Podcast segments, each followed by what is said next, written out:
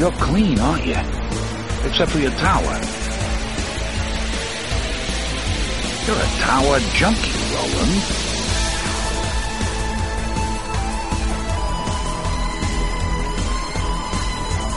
Hello and welcome to Tower Junkies, presented by ObsessiveViewer.com. Tower Junkies is a podcast celebrating the work of Stephen King with an occasional focus on his magnum opus, The Dark Tower series. We discuss the themes, characters, and mythology of the series in Palaver episodes, and review the books and comic series in Kef episodes. We also discuss non-Tower King novels, TV and film adaptations of King's work, and the latest news about all things that serve the King. You can find more of our work at TowerJunkiesPod.com and follow us on every level of social media at TowerJunkiesPod. And also you can support us on Patreon at patreon.com/obsessiveviewer, where if you pledge $1 or $2 per month, you get access to a plethora of audio recordings from just B-roll recordings across all of the podcasts we do. There's about 112 or 13 episodes on there now. You get instant access to that. And then if you pledge $5, you get access to that, plus audio commentaries and reaction videos and other fun stuff as well. And finally, if you pledge $10 a month, you get access to all of that, plus early access to episodes that I put on there before I release the episodes to the main feed, and also unreleased stuff.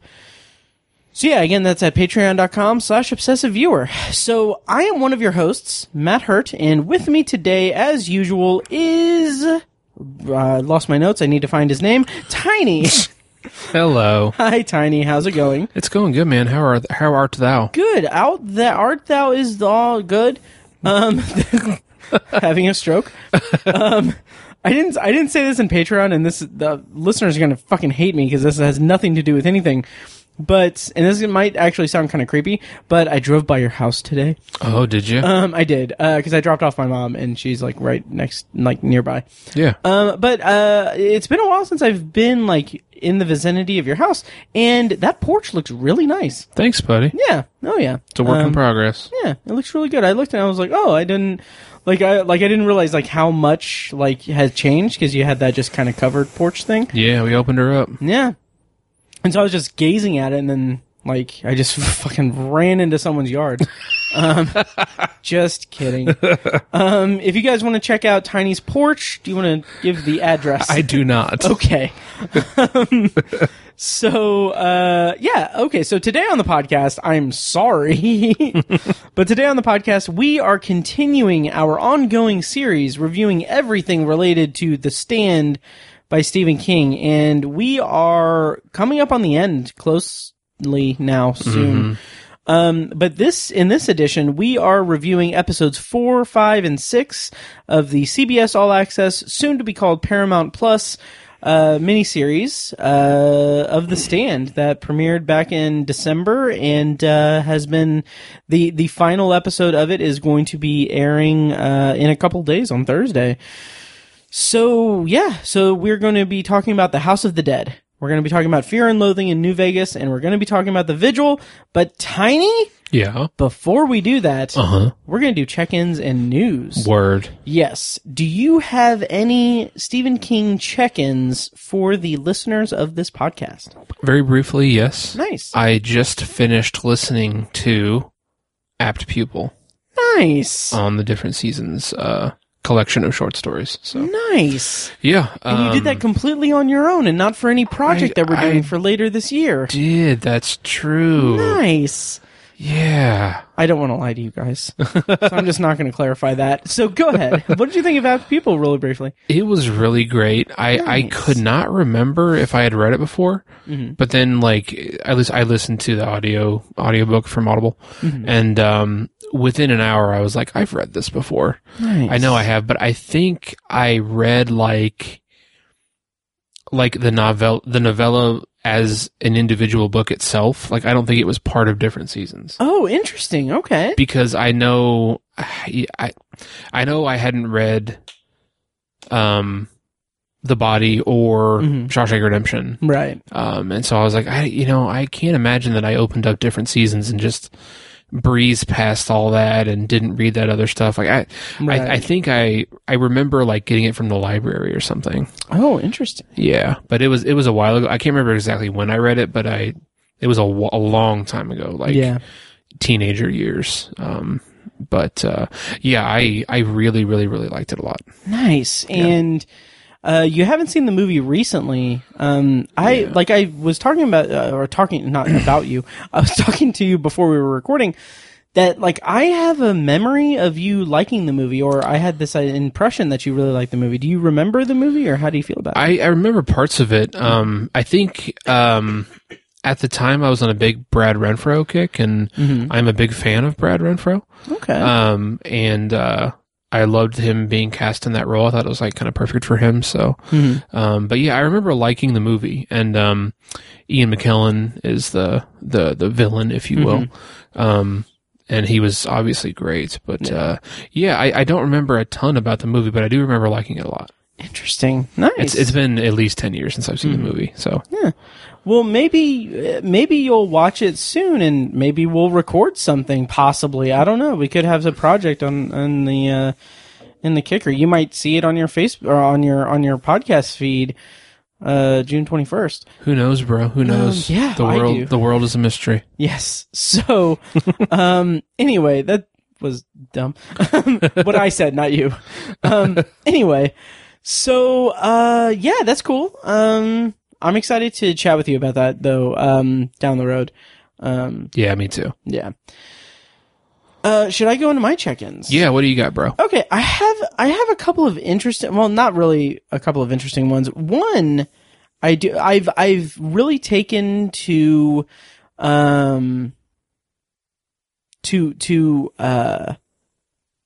reading the short story collections and listening to them on Audible. And what I've been doing is doing like Twitter threads. So I think what I might do is pretty soon I might start Everything's Eventual, 14 short tales. 14? Or 14, yeah, 14 short tales, yeah. That's a lot. Yeah. So, yes. Like Night Shift and Nightmares and Dreamscapes have like 20 to 22. Holy shit, okay. Yeah. I didn't realize that. Yep. Some of them are like 2 pages. Oh, okay. So, yeah. Gotcha. But, so I'm looking forward to that, especially because Everything's Eventual has, the Little Sisters of, Eluria in it, which is a novella related to the Dark Tower. Yeah, it's a tie-in, right? Yep. So, and I think at this point, that's the only, like, directly related to the Dark Tower thing that I haven't read. Oh, wow. Just about. Nice. Just about. If you're not including the comics. Okay. So, yeah. Wow. Yeah, so I'm looking forward to that. The other thing is not really necessarily Stephen King-y, but it kind of is. So, Tiny, did you ever see a movie that was released in 1996, had Rick Moranis and Tom Arnold? It was called Big Bully. No, that doesn't even ring a bell. Okay. So, first of all, there is something in my brain like that kicks in the nostalgia of these like this very specific type of like family comedy that was released in like the mid 1990s. Like there's something about like movies like House Arrest, Carpool, Big Bully, oh, I'm blanking on some. Snow Day. Snow Day, I guess. And to another extent, like Little Giants and like just very 90s comedy movies that are somewhat under the radar. They really like resonate with me in a big way. But Big Bully is in that similar vein. It's like it was like the second or third or fourth Tom Arnold movie of 1996. But it's basically about a kid who is bullied, and then he grows up. A kid who's bullied, he moves, then he grows up and becomes a famous author. And the school, like his junior high, calls him and asks him if he wants to take a teaching position at the junior high because he's like the hometown hero and everything. And he goes back, and his bully is now grown up. He's Tom Arnold, and he's the shop teacher. And shenanigans ensue. Okay. So a couple of things. The reason that I'm tying this to my Stephen King check-ins is that I watched this movie on a whim. It's available on stars right now to stream. But I watched it because it came up in conversation just organically with Mike on another on a Patreon episode on the podcast. But I watched it because I was a huge fan of it when I was a kid. And the thing that struck me about it, couple things. One, it's 1996. It's clearly like it's that beginning. There's a beginning portion that's the prologue. That's him as a kid being bullied in like the, I don't know, 60s or 70s or something. Yes, It would be 60. I don't know, but time. But he's being bullied and everything. It's like it's clearly like they're trying to do like a. Not a riff on it, but like it's very much influenced by like, oh, like the kids in Stand By Me or like the kids in The Sandlot, but I'll keep it to Stephen King with Stand By Me. But like it's kind of not really that well defined in the movie. It's like he has like a group of friends. It's like, oh, this kid was kind of a pyromaniac and this was the only, like, he literally says this kid was the only black kid we knew in the whole town, and he knew how to shove his fist in his mouth, and like that's his whole thing. And like it was very much and he had a crush on a girl and everything. It's very much just laying the groundwork for it, but it has that very similar feel and tone to like to Stand By Me. Cause it's like voice over narration, like, oh, these were my best friends and everything. Yeah. But the more direct Stephen King thing is that Rick Moranis plays, an author, and he comes back to his hometown and everything. And like, I'll say a couple of things here. One, is that I'll do the complete Stephen King rundown for this. So he's back in his hometown. He's set up in a bookstore for a book signing with his book, and no one's interested in it. Like someone comes up and they're like, he's like, oh, hey, I wrote a book. Do you want me to sign it or whatever? And then they're like, oh, no, I'm just like, where's that new Stephen King? And like, there's like 3 or 4 people that are like, come up and they ask him like for directions to where the new Stephen King was. Nice. Which I did my due diligence. I know you would. It was released in 1996. Filmed in 1995. So if you were to infer that it'd be 1996, well, if it takes place in 1996, it would be probably Rose Matter. Oh, okay. Would be the book that they would be looking for. Gotcha. But it's funny because the escalation of that scene, because like there are multiple people. Like one's this like French woman who comes up and starts speaking French, and then he's like, "I'm sorry, I don't understand." And then she's like, "I'm not going to butcher." That sounds offensive. Jesus. She says French. Stephen King. But then the last guy that comes up is like this teenager, like 90s teenager guy, like burnout kind of guy. And he's like, hey, you got that new Stephen King? And then he's like, he's just like, aisle 23 to back, horror fiction. And then he's like, oh, what's this? And then he picks up the book and he's like, oh, it's about, and he goes through his spiel. It's something like, it's about this man who loses his family and then finds himself along the way. And then he's like, oh, how do you lose him? And then like Rick Moranis does a good job in this scene in this movie. Cause he's like, a switch flips in his head and he's like, they were murdered with a hacksaw and something. Like he goes like, very intense. And then he goes into a whole spiel. And then, the kid is like, oh, like Pet Sematary. And he's like, exactly like Pet Sematary. And it's funny because I watched this when it was like released. Like it was like on heavy rotation on HBO. So 1996. So this might be no, because I think the It miniseries was my first like exposure to anything Stephen King. But this was like probably one of the first exposures to like Stephen King and pop culture. Well, maybe not because the Simpsons parodies. But anyway, that's that. That's funny. Yeah, that movie, I bet, would be so much better if an asshole wasn't just describing the exact scene on a podcast. Yes, and if Tom Arnold played the author and Rick Moranis played the bully, that would be just pretty like interesting. Total role reversal type thing, or against type, good. You know? Yeah, that would be pretty good. That'd be funny. The movie's just okay. It's fine. Sure. Check it out. It's called Big Bully. Anyway, I won't. I don't blame you. So, So that does it for check-ins. I'm sorry. Stephen King news. I've got a few pieces of Stephen King news. Do you have anything for news? I don't. Okay. No. Okay. So, since we last spoke on the podcast, Tiny, things have happened. Yeah. In the Stephen King-averse. The big one. Let's geek out over this. Stephen King has a new novel that is announced. It is going to be published August 3rd. It is called Billy Summers. Mm-hmm. It's about a hitman who only kills bad guys. And I'll run through a couple of notes that I have. The one note that I have is that, according to, I think Lilja's library, it's going to be 528 pages, which is about the same length as The Institute was. Mm-hmm. And then... This is something interesting. Someone on Reddit, I saw a comment on Reddit, and like this just stuck in my brain so hard because I'm such a fan of his narration in Pet Sematary, but someone said, it would be great if they got Michael C. Hall to narrate because of the similarity in the plot to Dexter. Yeah. So that's pretty cool. That'd be cool, yeah.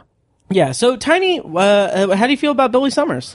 I'm excited. It's because it's not, it's more. It seems more thrillery and stuff, not like a horror novel again. Yeah. Which I guess he's been kind of in that vein for a while. Like The Institute and Revival weren't like full on horror. The Outsider was had some horror elements for sure, but kind of more mystery detective-y. Yeah. So I mean, he's sort of like gotten away from that to an extent, or at least modified that that what he's most famous for, I guess. Right. So I'm glad he's continuing that sort of theme. Me too. That's cool, and it sounds really good. Yeah, I agree. I'm super excited about it. Like.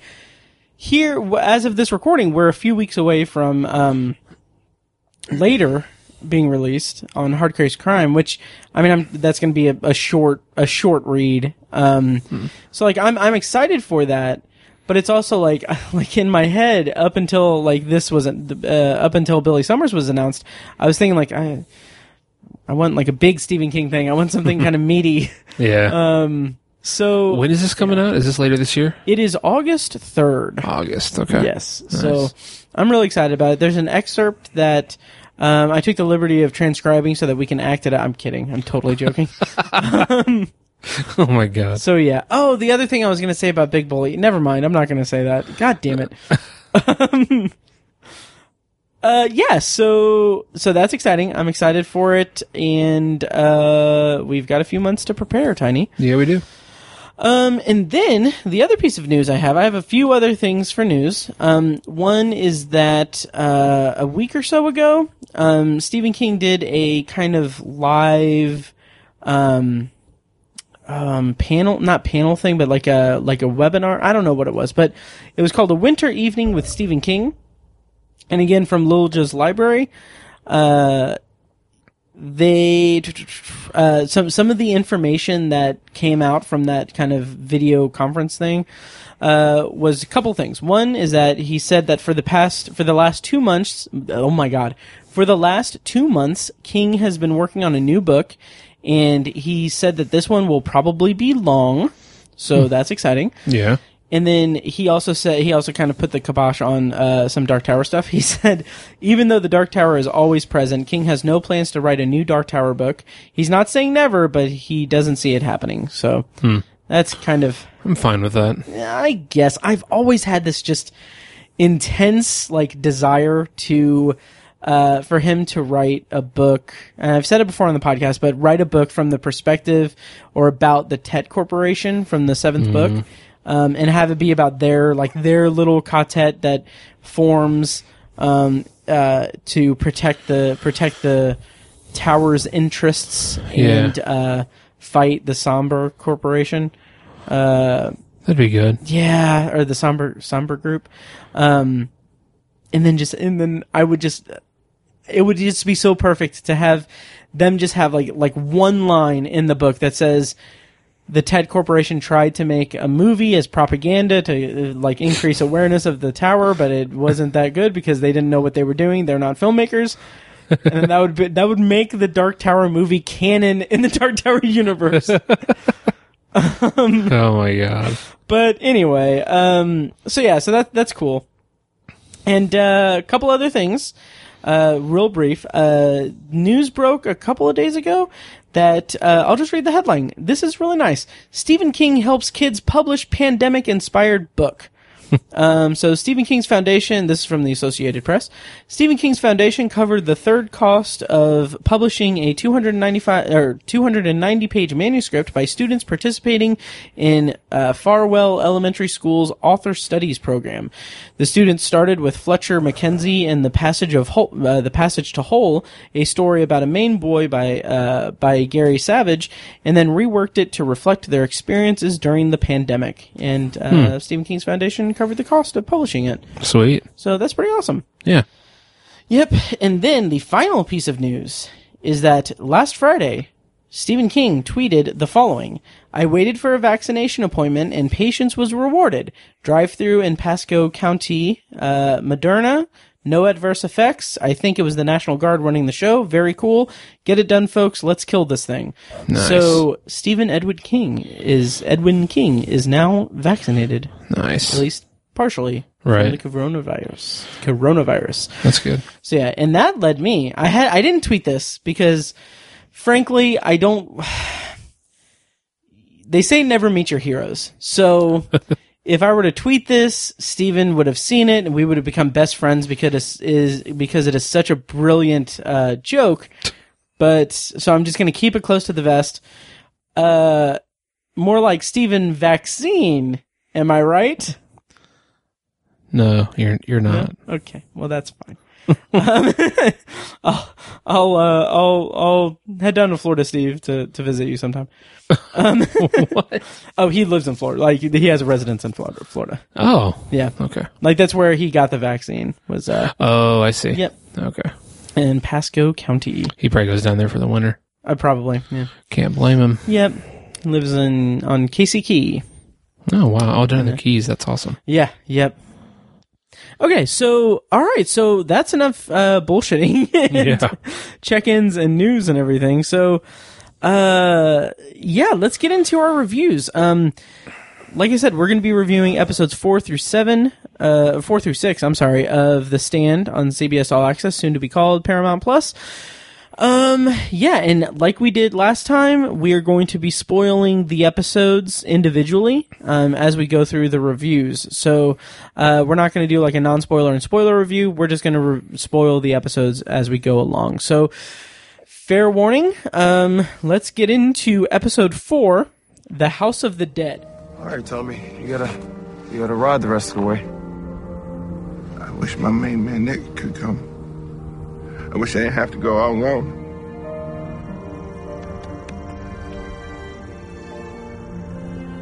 Watch the moon and you'll be watching the moon. Hey, Tommy, do you understand why Nick can't go with you? Laws, yes. Go and watch, come back and tell. The House of the Dead originally aired on CBS All Access on January 7th, 2021. And the plot summary, courtesy of IMDb, is the Boulder Free Zone Committee looks to solidify their leadership and bolster the community with a town hall meeting, but Flagg continues to make inroads as he plots to destroy the newly forming society from within. So, Tiny, we're 4 episodes into this thing. Mm-hmm. We've discussed our feelings about episodes 1 through 3. How did you feel, kind of in broad terms, about the House of the Dead? And then we can kind of go beat by beat as I go through my stupid notes. I thought this was a pretty solid episode. Mm-hmm. I liked the committee, like, kind of debating picking the spies and stuff like that. Mm-hmm. I thought that was good discussion, and I really liked the whole, when they met Dana Jurgens, and that whole mm-hmm. confrontation on the road was really incredible. Yeah. There were some good things in this episode for sure. I think my enthusiasm started to wane a little bit for the series overall. During this episode, but I still think it's a solid episode. Yeah. Nice. I kind of thought that it had its ups and downs. it felt closer to what I thought the show should have been from the beginning. Like, all the stuff with the committee and the Boulder Free Zone and all that, like, that is stuff that I feel like was done well, but belonged in, like, the first episode of the series to introduce us to things. Yes. And I'm going to kind of go... I'm going to forego the order of my notes and everything and just say that, well, I can actually dig into it here. So the episode opens with the committee at the town hall meeting. Mm-hmm. And what I thought was really good, like I've been kind of a detractor of the nonlinear format, and with good cause. Yeah. But the way that the committee talking at the town hall is intercut with shots of the ad hoc committee, like planning out that town hall meeting and figuring out like who speaks and like what exactly they're going to say and what they're not going to say, that like that intercutting thing I felt worked really well. Mm-hmm. And really is how the series should have started. Yeah. Like I said last episode, that I feel like if they wanted to do the nonlinear thing, they should have introduced us to the Boulder Free Zone from the outset. Like have that be the kind of the for lack of a better comparison, the island from Lost. Like have the Boulder Free Zone be the island that the characters are in, and have all of their experiences during the outbreak and leading up to them getting to Boulder be the off-island flashbacks. Yeah. They could have spent a few episodes building that up, introducing the characters, introducing their struggles, and then we could have more of them as, like, committee members and seeing them as they're trying to reform society and everything. But here, we're 4 episodes in, and we're just getting this town hall meeting and getting that. And it just feels just so out of whack and out of order. Yeah.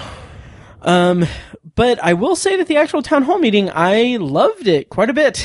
I loved it. I think that the indignant Free Zone members being all shitty about, oh, when is the power going to be back on? Like, okay, settle down. For real, calm down. You're one of maybe a few thousand people left on Earth. Like, you can go, like, by candlelight for a couple days. Yeah, shut the hell up. Yeah, like, that just felt way too contrived. Yeah. But I really liked the way that the committee was planning out the thing. And I've got to say, again... one of the MVPs of the show is, I hope I'm pronouncing his name right, but Yovan Adepo. Mm-hmm. When Larry takes over for Stu and he does, like, he works the crowd and he's getting the engagement up and everything, I'm like, it was a fist pumping, like, Larry Underwood. Like, yeah. Man, that was really good. Mm-hmm. I agree. Yeah, yeah. He's stolen some scenes for sure. Absolutely. Yeah.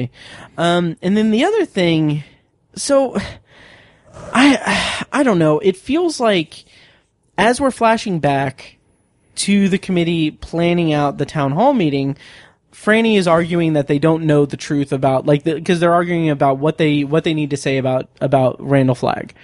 And she's like, well, we don't really know the truth or anything, or we don't know what's real or if it's real. And that kind of got under my skin, because on the surface, I love, like, that's how it's supposed to be. It's supposed to be they're unsure of it and everything.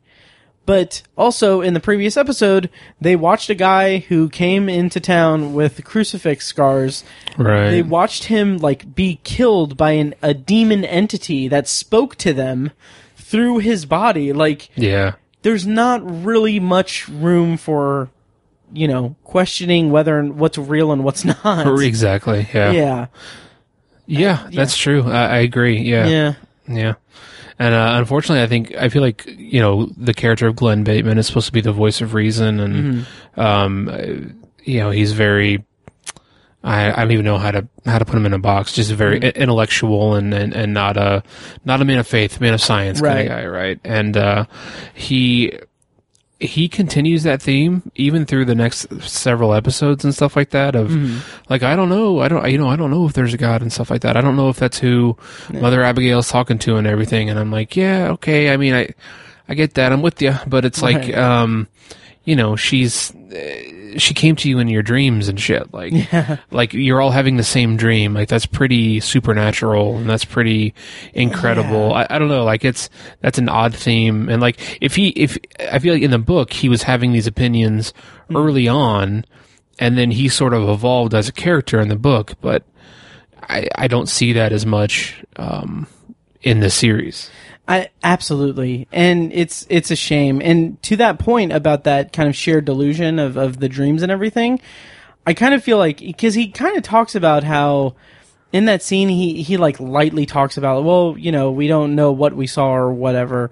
Cause they bring up like, oh yeah, we saw him die and everything, but he like kind of dismisses it. And I'm like, honestly, if the show was better written and like had stronger writing, I feel like this would have been a good place for them to invent like this other element of it where like, what if they're going to go all in on like showing the visions of the man in black to the committee members and have him threatening him and them and everything, like it would have been an interesting avenue if they had the time and the writing prowess of it, to like have them discuss like, what if this is a byproduct of being immune to this illness? Like, what if the dreams aren't real? We're just all having the shared delusion because our body is able to fight off this deadly disease. Like, I don't know the logistics. That's interesting. Yeah. So I don't know. It would have been better, but you know, whatever. Right.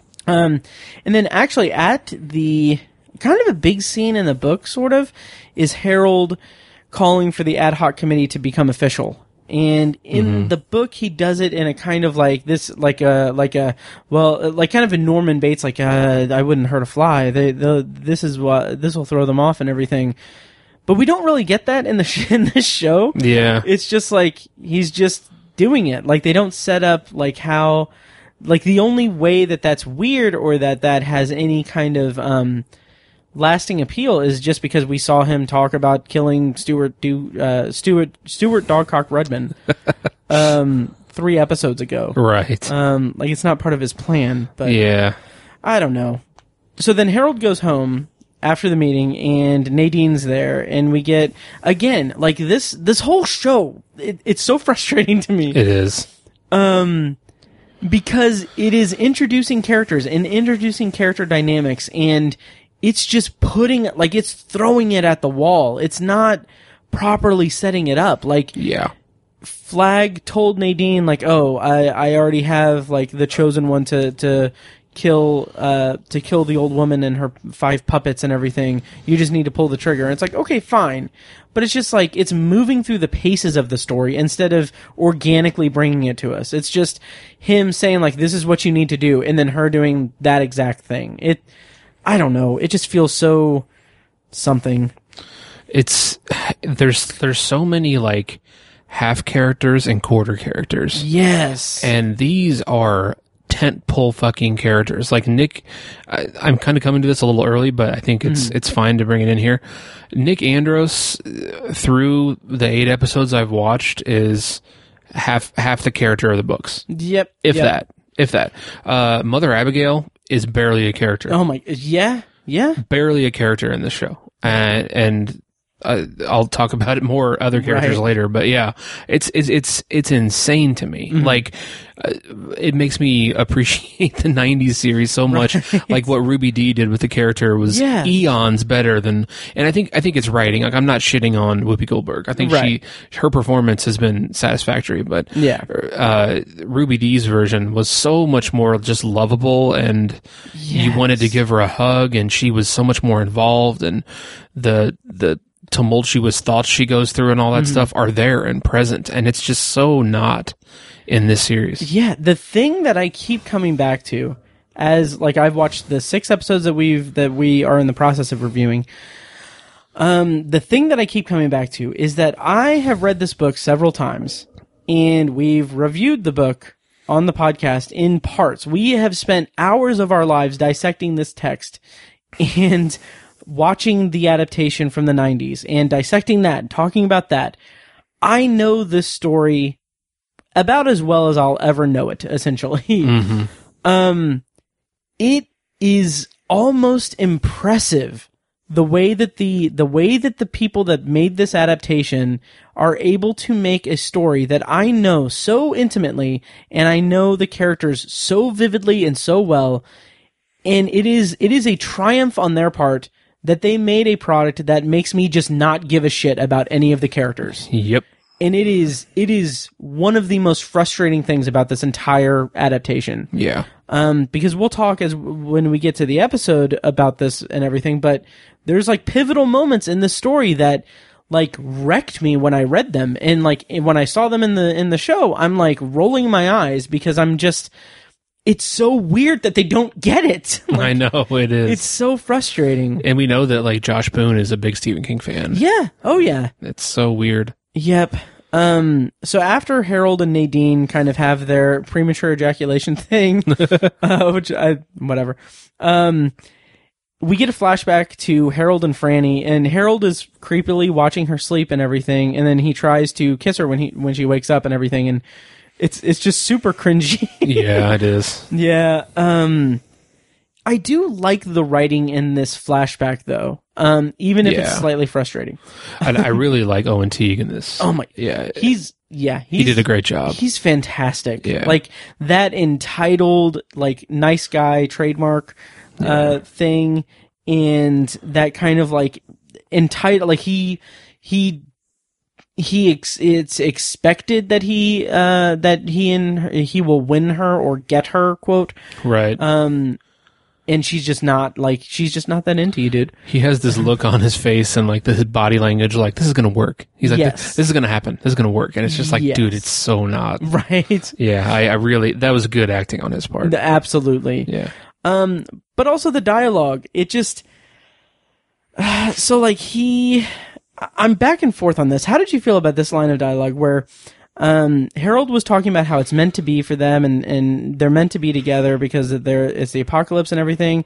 And so she says, no, it's not. I will never feel these things for you, which that's awesome. The direct and to the point. Mm-hmm. But Harold says, oh, is this about Stu Redman?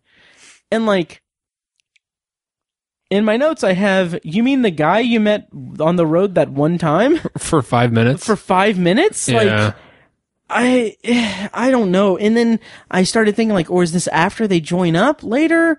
And I was like, in all caps, I have, this is the problem with the nonlinear structure. Right. You don't spend enough time with these characters and you lose the plot. I don't know. I agree. Yeah. And then so after that we get the roadblock thing with the guy. Yeah. That was intense, and that was really cool. How'd you feel about that scene overall? I actually really, really liked it. I was like kind of on the edge of my seat with it. Mm-hmm. And obviously I knew that, you know, Harold and Franny aren't going to die or anything right. like that, but just it was just so well done that it was really intense. And seeing Harold kind of crumble, was, good schadenfreude, I guess. Yeah. And just entertaining and in keeping with the character as well. Yeah. 'Cause he's not, you know, he's fumbling with the gun and stuff right. like that when he meets Stu Redman, when they had that, their little meat cute. Right. And he's fumbling with a gun. And, like, that's just so in keeping with his character. I thought that's was great. That's a good point. I like that. Yeah. But yeah, I just, again, great acting by Owen Teague. And I didn't look up the name of the actor who was the aggressor guy, but he was really effective and over the top Trump supporter kind of guy. He was. And like, he does that whole alpha male snowflake bullshit thing. Yeah. Which I got a kick out of, but also I'm like, that's great. I'm in line with like what they're saying and everything, because that's all fucking ridiculous and everything. But also it's like, I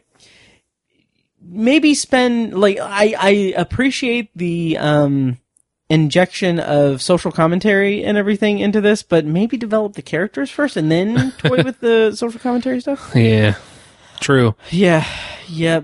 And then the group gets together, and then Stu and Franny have like a little sweet moment by the fire. Mm-hmm. And I love the juxtaposition of their scene versus Harold and Franny's scene. Yeah, totally.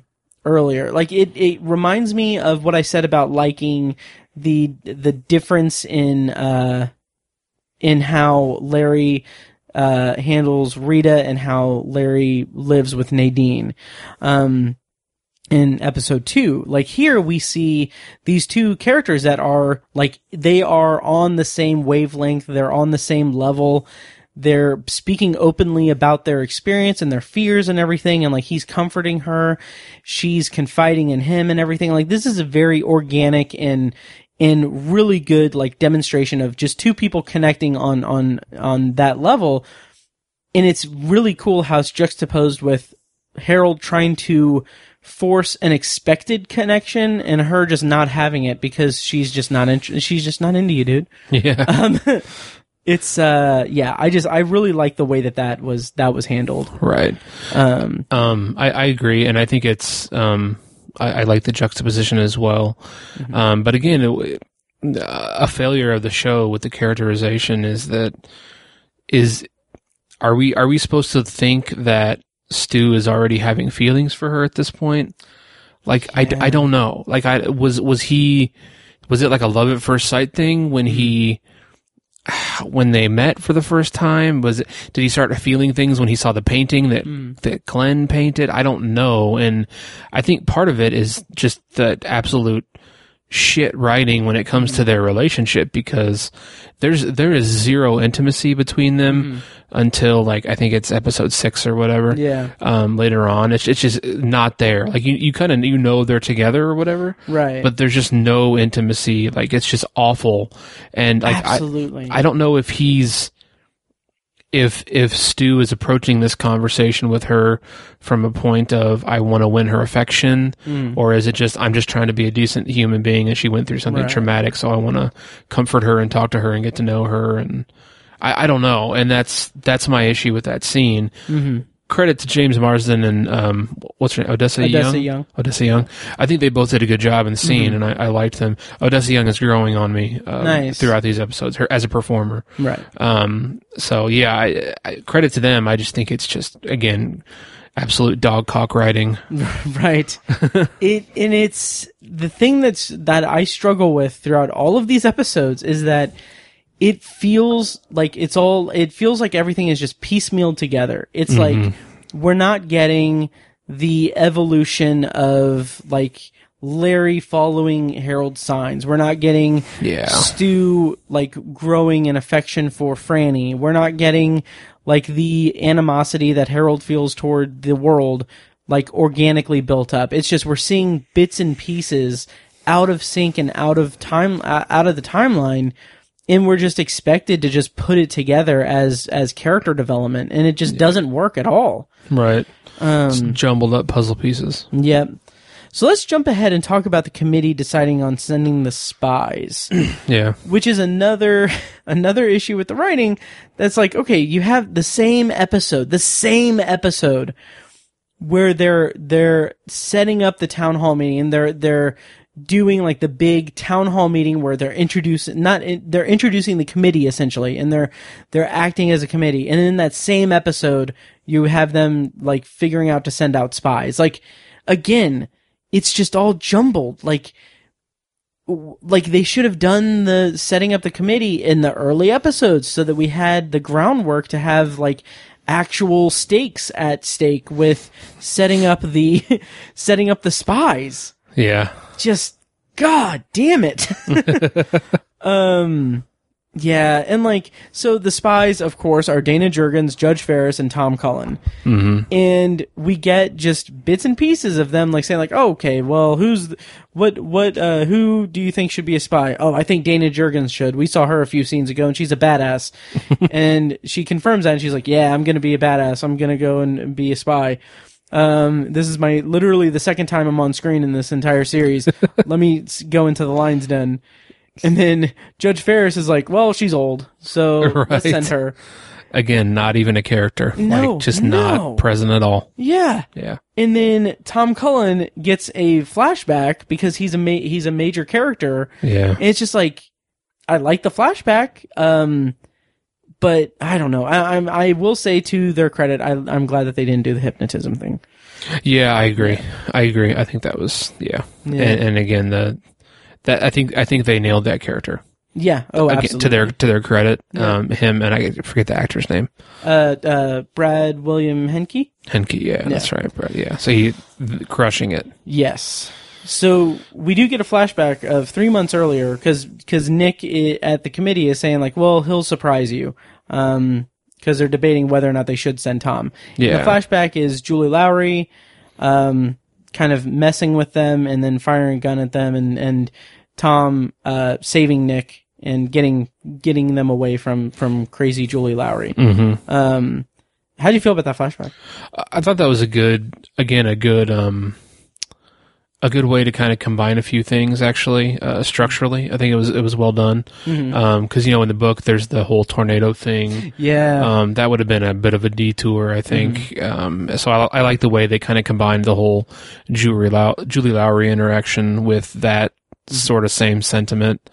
I thought that was pretty good. But again, just the relationship between Nick Andros and Tom Cullen is not realized to any kind of satisfactory degree. Yeah. Like they tried a little bit and there's a few scenes, but it's like compared to the 90s miniseries, and then compared to the book, it's just a joke. Yeah. Absolutely. Basically. Yeah. Yeah. When they get out of that like department store warehouse where they are, did you catch the Stephen King cameo? No. No. Oh, well, yeah. Was it a cardboard cutout? No, it was on the Hemingford Home sign. That's right. He was on, like, that's right. Yeah, it's like on a poster. Like, yeah, I did see that. Yeah, I got a huge. That put a smile on my face. Yeah. And also, I'm like, it seems not derogatory or anything, but it's like, oh, Stephen King's old now, guys. Just kind of breaking balls a little bit. Yeah, like, you old man. Yeah. Yeah, I thought that was funny. How did you feel? So the titular House of the Dead. So from my memory, like, Hemingford Home is in Nebraska in the book, and like that's where she is, and then they go to Boulder. Yeah. In this iteration, though, Hemingford Home is like a retirement community that she lives in. In Boulder. In Boulder, yeah. Yeah. And, I mean, I'm fine with that, but I thought it was it was an interesting thing, except that we just see a piece of it, and it's not developed or it's not set up or anything, but she's in this retirement community or this convalescence home, whatever, and she's surrounded just by dead bodies, and she's talking to the dead bodies, and... Again, it's just, it's a small vignette. Yeah. And it's not anything, like, 'cause that could have been developed into something more to actually develop the character. Like, Wait, is she crazy, or like what's going on? Right. But yeah, I don't know. But yeah. Yeah. And they had plenty. That's the other thing. They have so much time compared to the 90s miniseries, that was 4 episodes, right? Yeah. Then they were about an hour and a half each. Yep. So, I mean, 4.5 hours versus 9 hours. Yeah. And we're still, like, missing these big chunks and, like, this important stuff that was actually in the other series and was... Right. Again, that series was pretty solid and decent, and, like, get past the campiness, and it's a pretty solid, kind of good series that, like, you can enjoy. But, like, this is... It's missing so much crap, and it's crazy that they didn't find a way to work huge stuff in, right? And realize characters and character relationships, and like, that's, if you don't do anything else, you have to do that. Exactly. The 90s series did that, and it failed in other areas, but it was still enjoyable because of that. Absolutely. Yeah. Absolutely. It cared about the characters. Right. It's just, it's so mind-boggling. Yeah, it's crazy. But a thing that I did like in this episode was the sending off of the spies. Uh-huh. The way you said that reminded me of The Institute, the sheriff. Uh-huh. Uh-huh. Oh, yeah. Uh-huh. Uh-huh. Uh-huh. So I really like the way, again, Tom Cullen. I love, like, the performance there. Yeah. Or he's like, I wish that my main man Nick could come. I thought that was really beautiful. And then it's followed up with him like hugging Larry and being like, "You have an earring." Yeah. I was like, that's charming as hell. It really is great. Yeah. So lovable. Absolutely. Yeah. And then what I loved about the sending off of the spies sequence is that it's there's voiceover of Franny writing to her, presumably her unborn child, and part of it is like she says that I hope you can forgive us for what we've done in terms of like sending these people off to their certain death. I love that because it's emotional, it's foreboding, it is in keeping with Stephen King, like the way he does foreshadowing and everything. Just like this whole sequence with sending off the spies, I really feel like it's just what the show should have been across the board. Yeah. And then to kind of close out this episode, we get Harold and Nadine getting the dynamite while the committee turns on the power and everything. Right. The reason I bring up the turning on the power is I thought it was so awesome to have Larry Underwood like on the roof playing the guitar, playing America the Beautiful. That was cool. That was really cool. And I will go on record and say this. I think that is an improvement over them singing the national anthem at the committee meeting in the book. Yeah, I would say so too. Yeah. Yep. But as Harold and Nadine are getting the dynamite, Teddy Wyzak fulfills his his very clear destiny from the second that he's on screen in the first episode. Like he had a target on his back. Yep. The entire he was dead from the moment he started talking in this series. I agree. Yeah, and I mean it's fine. Like it's fine. How'd you feel about this scene? Yeah, it was sad, and I thought it was again pretty compelling how they're sneaking around to get the explosives while everybody else is distracted with the power coming back on, and you know it was a satisfactory confluence of events that Teddy found him and he had to kill him and stuff like that. Again, it was predictable, right? But still effective, I think. And again, it's something that's not in the book and it's not in the other series, and it's right. Yeah, I thought it was like, okay, you did something. Congratulations, you achieved something. Yeah. Derivative as it might be, but right. And I don't fault it for being like predictable or anything. Like I don't want to knock against the show for that, but it also just feels like you have such flimsy characterization across the board that of course this one character is going to stick out like a sore thumb. Yeah. When you're spending so much time with him and not leveling that with characters that are pivotal in the story and will be pivotal later. Even if you're just spoiler for our next thing or the one after that, I think, I don't know, but even if it's just something as simple as showing them jerking off to an explosion that they're setting. We'll get to that. Yeah. But overall thoughts on House of the Dead? Yeah, it was a decent episode. It was a solid episode. Again, there's some plot points that actually worked out and that were kind of surprising and kind of fun. And a few decent character things. But overall, like again, my enthusiasm, I was like, it should be better by this point. It's like we're coming to the halfway point. It should be, I should be more excited than I am. Yes. And it's just not there for me. So same here. And honestly, like it's pretty solid overall, but like my blurb that I have written out is pretty solid overall, but the problems with the series are deeper than single episode quality can be. Yeah. The structure is still what's holding it back, which is nice because the next episode kind of breaks free from that structure. Right. Yeah. All right, so that's our review of episode 4, The House of the Dead, and now we're going to go into our review of episode 5, Fear and Loathing in New Vegas. Yeah. Of course, we're going to spoil the episode, so fair warning. I say, their time is at an end. Our time has begun. Citizens of New Vegas, welcome to freedom!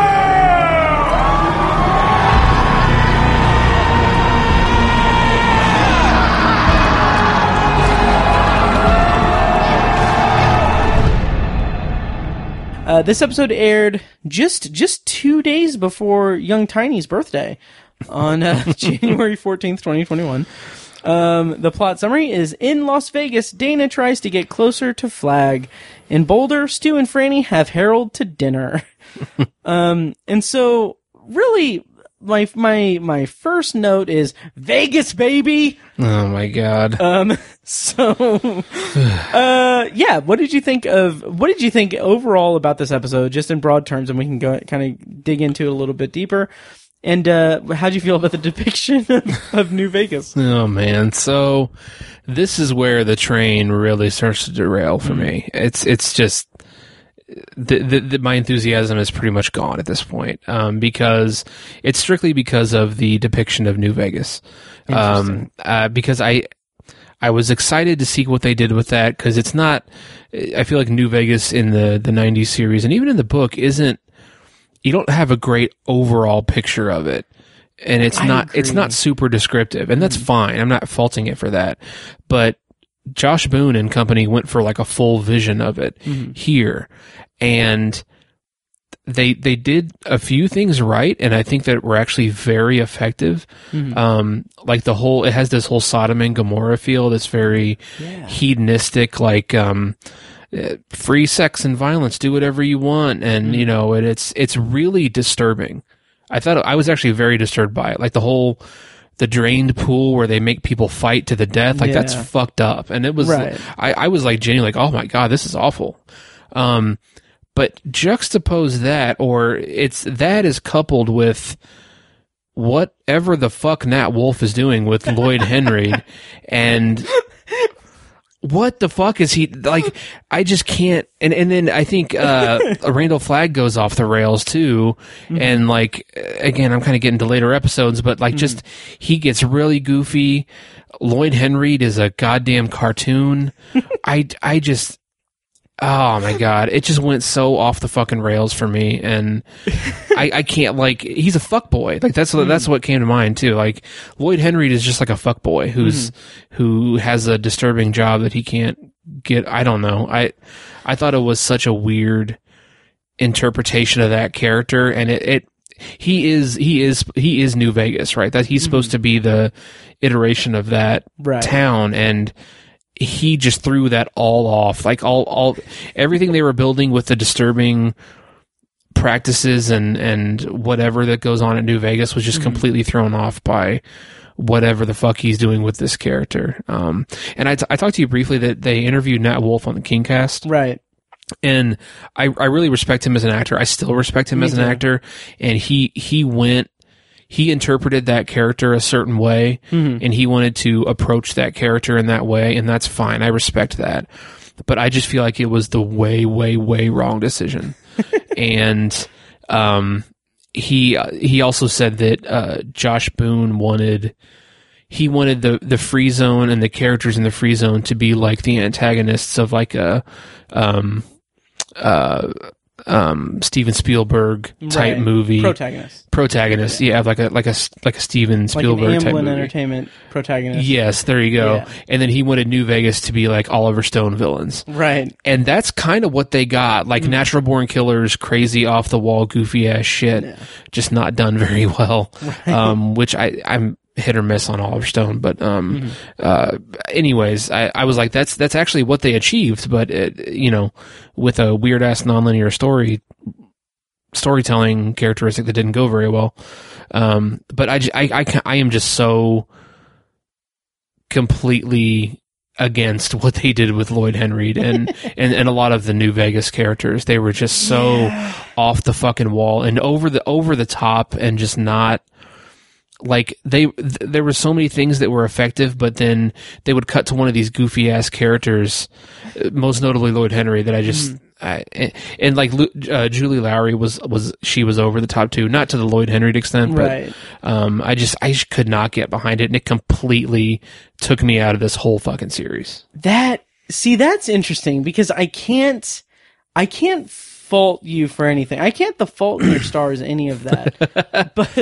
But I can't fault any of that, or fault you on any of that. But something about the overall aesthetic of New Vegas kind of worked for me. Yeah. Just because it felt like this kind of like late 80s, early 90s, like punk rock, like apocalyptic kind of depiction.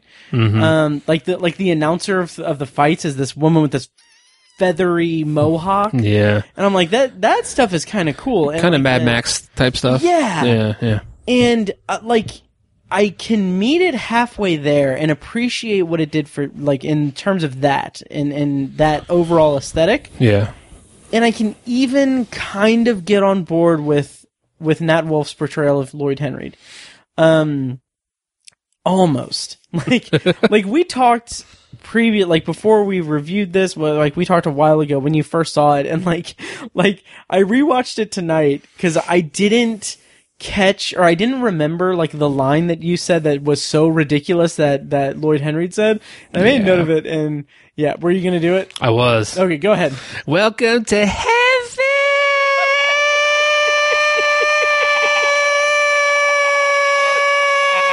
Like, he seriously goes so for like fucking prolonged 15 syllables.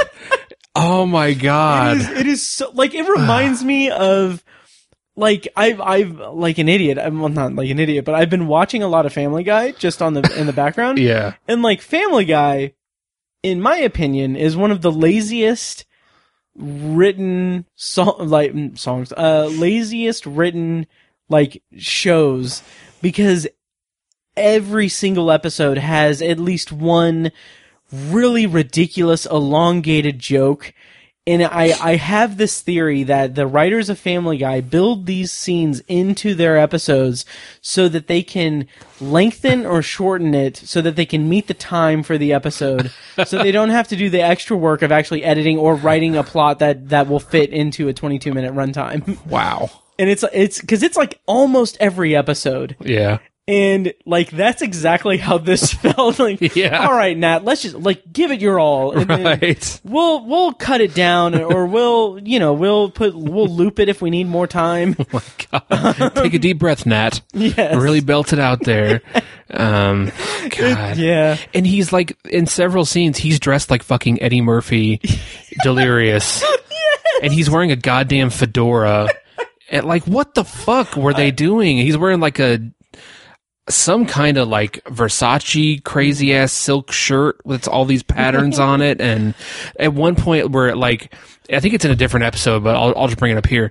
He's like, I think maybe he's taking one of the characters up to the penthouse to meet Randall Flagg, and like they're walking through the main floor where everybody's having orgies and shit, and like he walks by these two people who are having sex, and he's like, "Ooh, yeah," or something like that, and he starts like pantomiming, like humping the air. I'm like, God. What the fuck is happening? Yeah.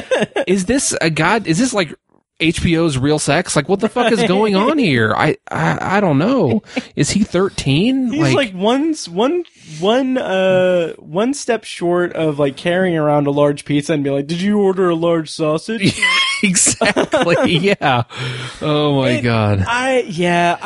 Something about his style and his demeanor, it is taken to 11, and that is a wrong choice in my opinion. Yeah. But there's something about, like, the kind of, like, very goofy flashiness and the flamboyant nature of his character as he's just going all in on that. I mean, he's like a coked out weird guy. Mm-hmm. It kind of works, but it also doesn't at the same time, or it's like too much. Yeah. It's way too much. Yep. Yeah. So kind of going back and talking more about New Vegas and stuff, there's something that I kind of want to get your read on this, Tiny. When we see the first scene is them, like, introducing, Lloyd to, Dana and everything, and Dana's like, that also kind of bothered me, like, oh, you've been asking a lot of questions, like, 20 minutes ago in the show she was being sent off to Vegas, like, right, just, it's vignettes, it's like, don't, like, just fucking show us, don't tell us these things, right? But then we get Tom Cullen arriving, and like, he's almost put into the slave pit or whatever. Right. But then one of the guards says, you know, Randall Flagg's policy, if anyone comes here willingly, they're a citizen automatically. Mm-hmm. And like, we don't get a lot of that in terms of, like, we don't get a lot of Vegas or Flagg's regime in the book, because that is held back until the last portion of the book, which is the shortest portion of the book. How did you feel about that? Because there's certain aspects of that, and later in this episode, some things that make it seem like they're playing into Randall Flagg as this manipulator and this person that's manipulating people into just accepting this world. Did that strike a chord with you at all, or how did you feel about it? It definitely, it stuck out to me for sure, and I don't remember there being a line like that in the book. I don't think so either. Yeah, and it wasn't I liked it as an idea, because I think the debauchery, for lack of a better word, was nowhere near as present in the book, as it is in this series, and I feel like the characters in Vegas were much more subdued and muted and normal, for lack of a better term, than what was depicted in this series as well. And so I feel like, you know, especially with, like, when Trash Can Man shows up, he's accepted, even though he's a really odd, antisocial, strange person. He's accepted, and he's naturally becomes part of the group. Mm-hmm. And I feel like that aspect of the story couldn't happen in this type of Vegas, mm-hmm. because it is so fucked up, frankly, where they have, like, slave pits, and again, people fighting each other to the death and all this crazy shit going on. It doesn't feel that concept where that guy says anyone who comes here freely is a citizen, that seems out of place for the Vegas they present in the series. Now, it really does. For the Vegas in the book, I think that makes sense, and that would be a good saying, but I don't have an issue with it. Like, I think it was sort of convenient for the plot, I guess. Mm-hmm. But I didn't think much about it other than that, really. I think it's a little out of place for this version of New Vegas. But for the book, that would make sense. A policy like that. Again, I think it was just kind of convenience, because, you know, it allowed Tom Cullen to be put into a position where he could, you know, escape eventually, basically. Absolutely. Yeah. And let's follow the thread of New Vegas, and then we'll talk about Boulder here in a bit. But I just want to say this one thing: Dana and Julie, they're setting up the threesome with Lloyd. Mm-hmm. I mean, we get the kind of standard, like, she's hiding the scissors and she's, like, doing that. Like, it's all just. It just feels piecemealed. It's like, okay, now she's in this room, like she's doing that. It's like they're manufacturing the suspense. Yeah. But whatever. But I do want to say that I like Julie Lowry as a character. I think she's interesting and she's dangerous and everything. Mm-hmm. But I really like this way that they're playing it with her and Lloyd, because she's like, she's playing him, and, like, she has that like that look over to Dana earlier in the episode, where she's just, like, kind of mimicking, like, vomiting when she says something about, like, calls Lloyd daddy or something. Yeah. But, like, I love that she, like, she's kind of like fooling around with Lloyd, and then she's purposely saying Flagg's name. Yeah. And I love that. I don't know. I really got a huge kick out of that. I thought that was entertaining. Yeah. Totally. I also feel like this whole progression in this episode of Dana was really a disservice to her character, because me too. Again, she's realized really well in the book as being, like, this kind of badass.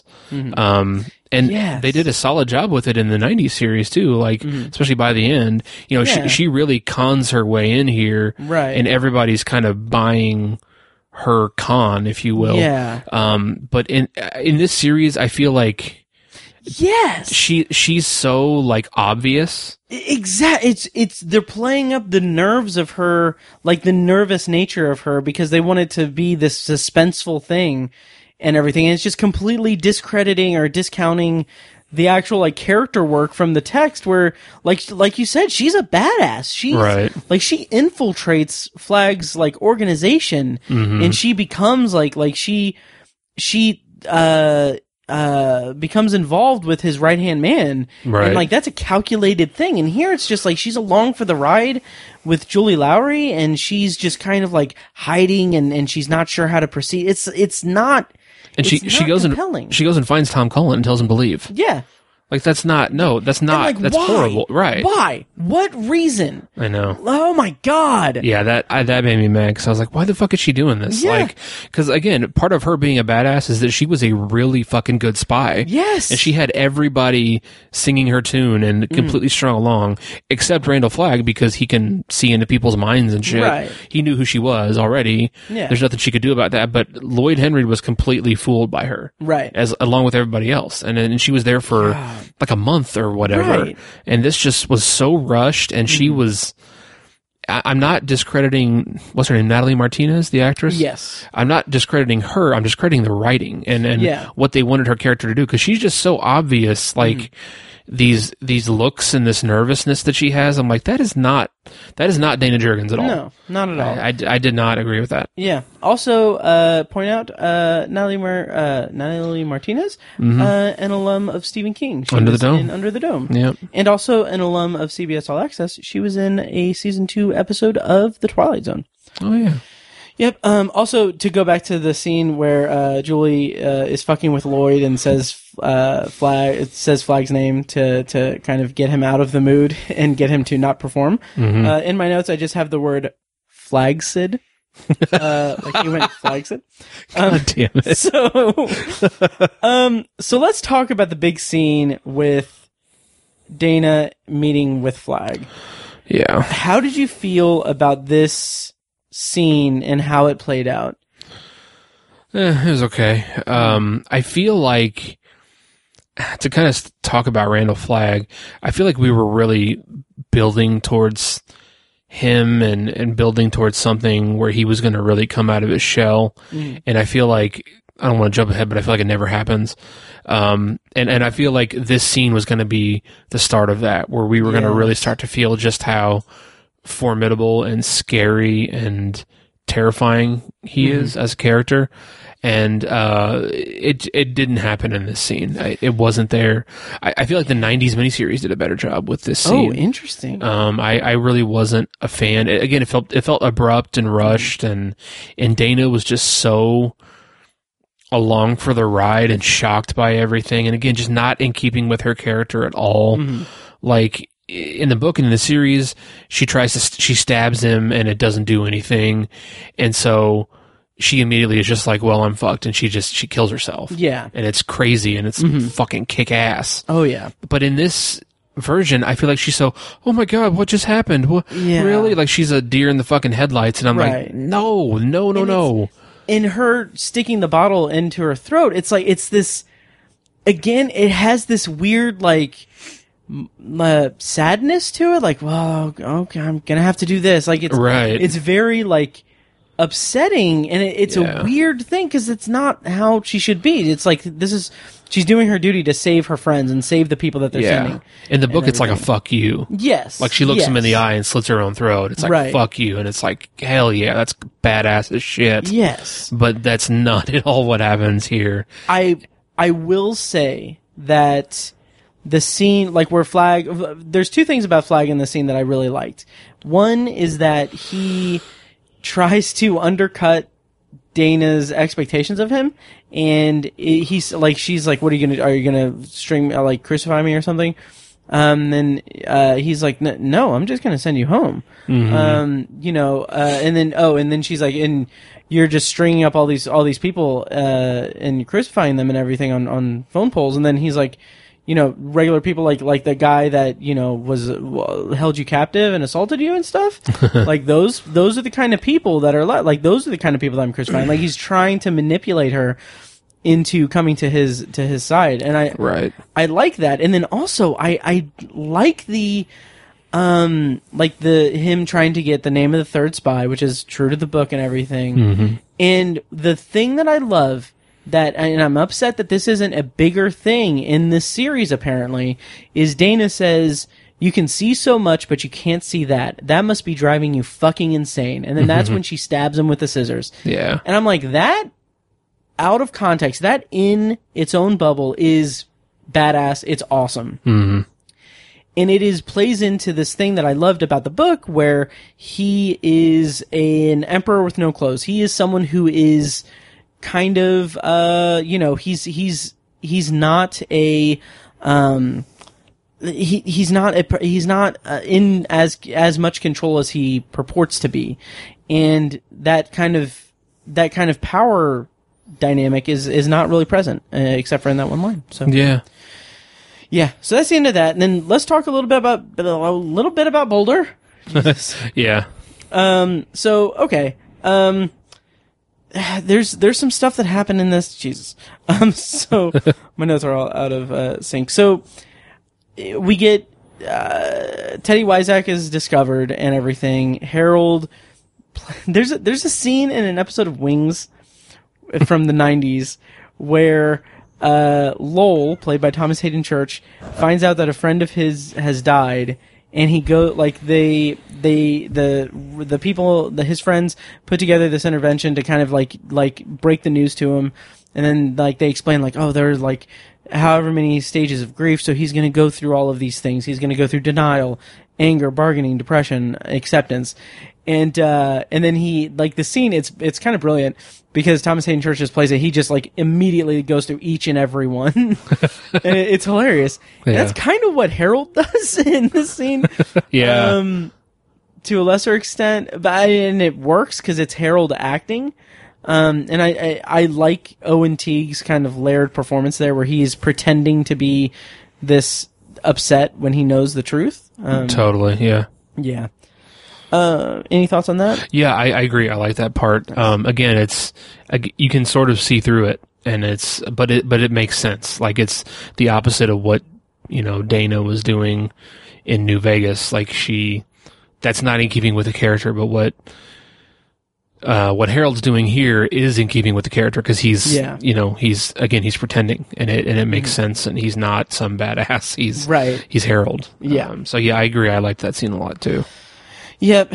And then kind of moving along, there's one scene with Mother Abigail scolding Nick about sending the spies, which could not give less of a fuck. I know. Like, just didn't care. That is so it bothers me in a weird way. Like, because I don't remember the book being about like this whole, like, the sending spies is in defiance of Mother Abigail. Yeah. Like, it's weird. They're creating this conflict. It seems solely to fill time, like to manufacture this drama that doesn't exist or shouldn't exist, when they should allocate that time to developing the fucking characters. Yeah.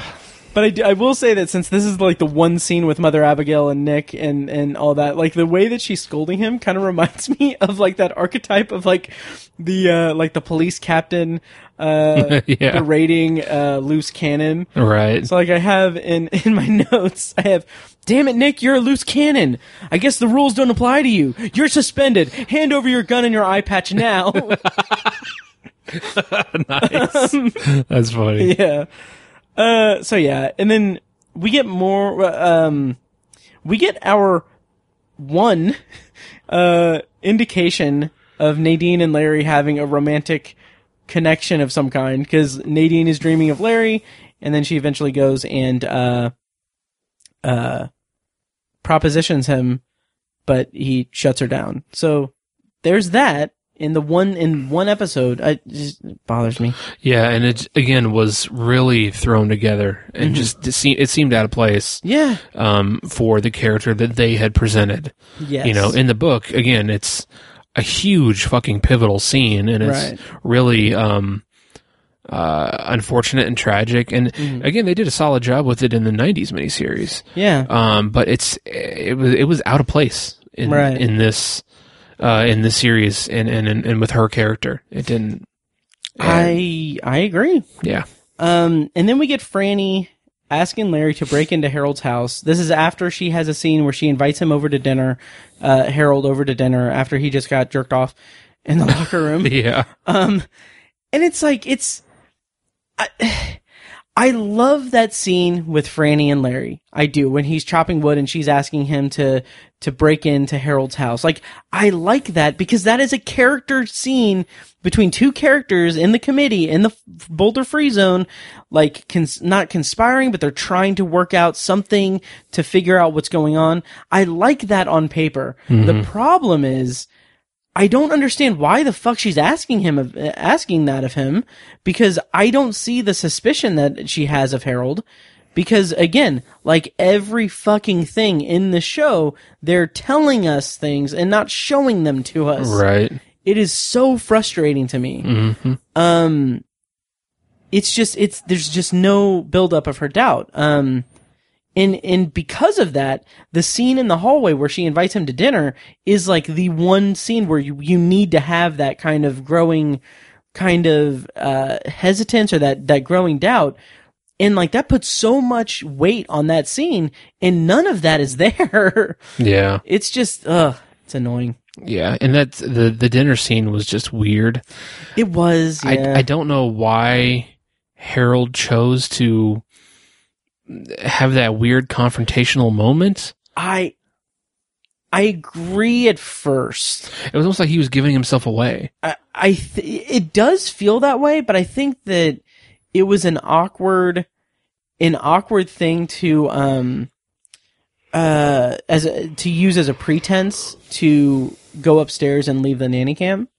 Because he's like, well, can I go to the bathroom and splash some water on my face? Yeah. Which, I mean, there's like a million different ways you can do that. Yeah. I don't know. Is it just for his character, it seemed, because he's usually so calculated. Yeah. And that seemed, and he's very misguided. Yeah. And he, like you said, it does give him away. It's like, it's too, because he, like, his whole persona is pretending to be normal, like having the Tom Cruise picture. Right. Yeah. And then so that's intercut with Larry breaking into the house. I mean, that's all fine stuff. Like, it's kind of weird. I do want to point out, because I know that in particular, I know Robert in Utah, who is a listener, would kill me if I didn't bring this up. There is, first of all, the show has done a really good job of having good needle drops of music, like licensed music. Yeah, totally. Yeah. And in the scene where Larry is walking through the house and everything, it is scored by the song Goodbye by Apparat, which is apparently the theme music for Dark. Oh, okay. Yeah, which we still need to watch and review for Obsessive Viewer. We do. We will, I promise. But I will say that use of that song in that moment, it was really cool. Yeah. And it makes me kind of definitely want to see the show Dark. Yeah, it's a tense moment. Yep. Yeah. And then we get kind of just another kind of manufactured suspense thing with, you know, Harold leaving, and then Franny having to call Larry, and it's just very much just like cookie cutter suspense television. Yeah. And it's fine. Right. And then kind of the closing thought for the whole episode is Harold the voyeur. That was creepy. That was unsettling. Yeah, it was. Yeah. Creepy. But yeah, that was like the first actual moment of intimacy that we ever saw between Stu and Fran. Mm-hmm. Yeah. I agree. And yeah. And I want to say that I don't know if I don't know if this is an intentional reference point or anything, because it's kind of a stretch, but Harold's little basement with the screens and everything reminded me a lot of Mr. Mercedes and Brady Hartsfield's kind of command center in the basement. Yeah, that's cool. Yeah. Totally. Yep. And then the episode closes out with Ray Brentwood finding Mother A's note on the door and Abigail leaving the Boulder Free Zone, which is fine. Yep. And then the closing credits is scored to Don't Fear the Reaper by Blue Oyster Cult. Nice. Which is kind of cool. Yeah. So overall thoughts? Yeah. This is where the train started to derail for me. And just I cannot get behind a lot of what's happening in New Vegas. Yeah. But again, they nailed a few things and it was so effective, but it was just completely off put by what they chose to do with the character of Lloyd Henry, and I just can't. I can understand that. I just I Yeah, it's a mess. I like the aesthetics of New Vegas and everything. Just it's like I said, it's a fault of the structure of the entire show. It is an uphill climb and it's a losing battle. Yeah. So that's our review of Fear and Loathing in New Vegas. All right, so we are going to finish out this episode with a review of episode 6, The Vigil. You're my only connection to the world before all of this shit happened. I need that. Don't start pretending like you care about me. You think I didn't see how you treated me? Like I was the plague itself. You think nobody cared about you, but it's just not true. We were there all along. All the people who cared about you were there all along, and we still are.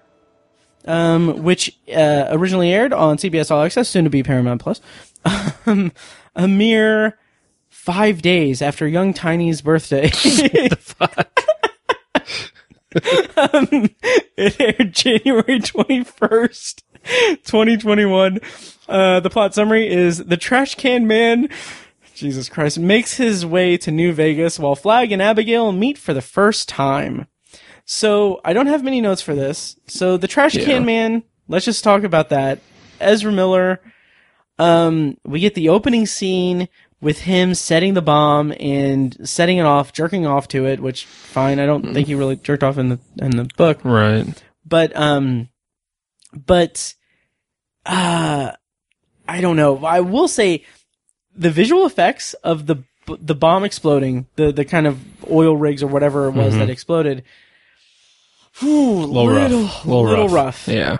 And like, I wouldn't nitpick that if the story did not have the main climax of the whole story wasn't kind of contingent on visual effects. All right. So that makes me a little bit nervous for what's to come, but it also was a little bit nervous for what was coming. I was going to say, what's to come is the trash can man. Yes. Yeah. How'd you feel about Ezra Miller as a trash can man? And I'm not going to make that joke. Well, to part number 2 of what the fuck are they doing with that character? This one is, again, what Ezra Miller is doing with Trash Can Man, I don't get it, and I don't think it was a good decision, and it's fucking weird, and again, he's a character with a lot of fucking depth in the book, and he's got all these social issues, and in this, what Ezra Miller's doing, he's not a character, he's just I don't even know how to describe him. He's just a madman with no depth at all. He's a one-track mind pyromaniac, and that's a big part of his character in the book, but there's so much more to him than that. Yes. And again, this is like the I would say Trash Can Man is the least developed character of any major character because he's not a character. I agree, because we get 2 scenes of him in the 6th episode of a 9-episode miniseries. Yeah. And he plays such a pivotal role in the book, in the story at the end. Like oh my God, what are they doing? Yeah. It's so frustrating, and I was so excited for Ezra Miller because, like, on paper, this character is perfect for him. And it is a character that I imagine an actor can have so much fun with. Yeah. Because he's so crazy and everything. But the show is so dependent on not on avoiding characterization. Like, there are 2 things. Oh my God, I can't believe I'm going to make this comparison in another fucking Stephen King adaptation. But when you see the kind of flashes when he has his vision with the Dark Man, you overhear like his mother's voice or someone's voice saying like, "What's this I hear about you torching old lady whatever's pension check?" Which is it's a thing in the book. It's part of his character development and everything, but it's contained to a voiceover. Right. In this kind of just sensory overload, which I thought was really cool, like visually and everything. But that, and then you hear him as he's leaving the penthouse and he's going off on his adventure to go get the fire. Squawking like a fucking bird. And saying, like, he's saying barely detectable. He's saying, "My life for you, my life for you." Yeah. And I don't know why. Like, right. That is such, like, it is a big part of his character in this show. I don't know why. And I can't believe I'm going to make this comparison in another fucking Stephen King adaptation, but why is such a pivotal part of his backstory and a pivotal part of his character relegated to just a voiceover narration, like in the Dark Tower movie, when 15 minutes into the fucking movie you get the gunslinger, or the man in black fled across the desert and the gunslinger followed. The iconic line is a voiceover. God! Yeah. They did it again! It's just so frustrating. It really is. I will say that two things about Trash Can Man in his two scenes. One is that I thought it was interesting. I thought it was interesting that Flagg doesn't appear to him as Flagg like he does with everyone else. Like, he appears to him as, like, the Dark Man, as someone you can't see his face or anything, and he sees visions and everything. And, like, I'm sitting there 6 episodes into a 9-episode miniseries, and I'm like, oh, that's really interesting. I wonder what the point is of that. And then I realized, probably not a fucking point, because they don't care. Like, it does not seem like they care about making any choices that have anything going on below the surface. So what I think it is just simply that Trash Can Man is such a scatterbrained, fractured mind kind of thing that they're just doing the Vision like that. And that's fine. But it's also, to what end? I don't get it. It's the one time where a vision of Randall Flagg is obscured and different, but there's no purpose to it other than just the person seeing him. Yeah. It's annoying. I don't get it. Yeah, just such a huge failure with anything to do with Trash Can Man. Yes. In this series. I will say the other thing about him is that the jealousy that Lloyd has over him kind of works a little bit. It does. It was a surprisingly human moment from this iteration of Lloyd Henry. Right. Yeah. Which, speaking of... oh, fuck. Speaking of Vegas, you know, the very, very well-developed character... The cherished character of this miniseries, the second or third spy, Judge Ferris. What the fuck? Yeah. Like, I was so irritated. Yeah. Like, you get scenes of her in the motel, I think at the end of the last episode or the beginning of this episode. Yeah. And then you get the setup of Lloyd, like, Randall Flagg saying, like, hey, we need her alive. And I like this idea that they need her alive so that he can try to suss out who the third spy is. Like, that's an interesting thing, because I think... Because he doesn't need... He doesn't need Judge Ferris in the book alive. He specifically says, don't mutilate his face. Because he wants to cut off his head and send it back to Boulder. Yeah. And, like... I fucking love that. Like, that's amazing. But, like, having it be like, no, take her alive so that we can figure out who the third spy is. Like, that's okay. It's fine. I kind of like that. It fucking happens off screen. I know. Like, what are they doing? Oh my God. Yeah. Fuck. Judge Ferris has like 8 lines in the whole fucking series. That's I think that's being generous, honestly. Yeah. It's, God damn it. I know. And then, I do like the scene that plays out in response to that. Yeah. I'm going to go ahead and say it. I'm going to try it. I was yelling this at my cat earlier today. Bobby Terry! You messed it all up! I think that's what he says. Bobby Terry! You screwed it up! I really like that just fucking bonkers kill in the elevator, the glass elevator as it's descending. I thought that was really cool. I liked the idea of it, but I thought it could have been filmed better. Oh, sure. I thought we missed a lot of... Like, get us in there and show us the gore and... Like, we saw the blood, but I don't know. I just thought it was a little... It could have been filmed better. I'll put it that way. I agree. The aftermath of it, though, when the doors open and you see like the intestines and everything, is really cool. That's true. Yeah. I also want to single out that actor, Clifton Collins Jr. Love Clifton Collins Jr. Love him. He's probably one of my favorite character actors. Yeah. Shout out to his few episode run on FX's The Shield. The Shield, yeah. Love that guy. Yep. So. Did you notice the name of the motorcycle club on his cut? You didn't notice that? I didn't. Really? I don't think I did. I can't remember exactly what it said, but the motorcycle club was called damn it. I really wish I would have screamed. I was so sure you would have brought it up. I watched this episode today while I was cooking food. So, okay. Yeah. It's called the name of the motorcycle club on the back of his jacket is It's the Agents of Discordia or something like that. Really? Yeah. Motherfuck. Yeah. Something with Discordia or Discord. Man. Yeah.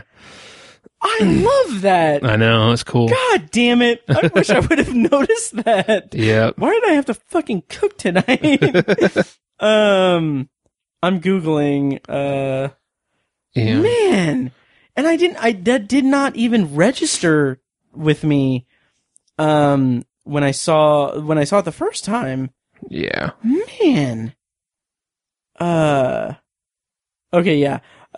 Pro tip. Typing in Bobby Terry Motorcycle Club jacket does not take you to The Stand. Nice.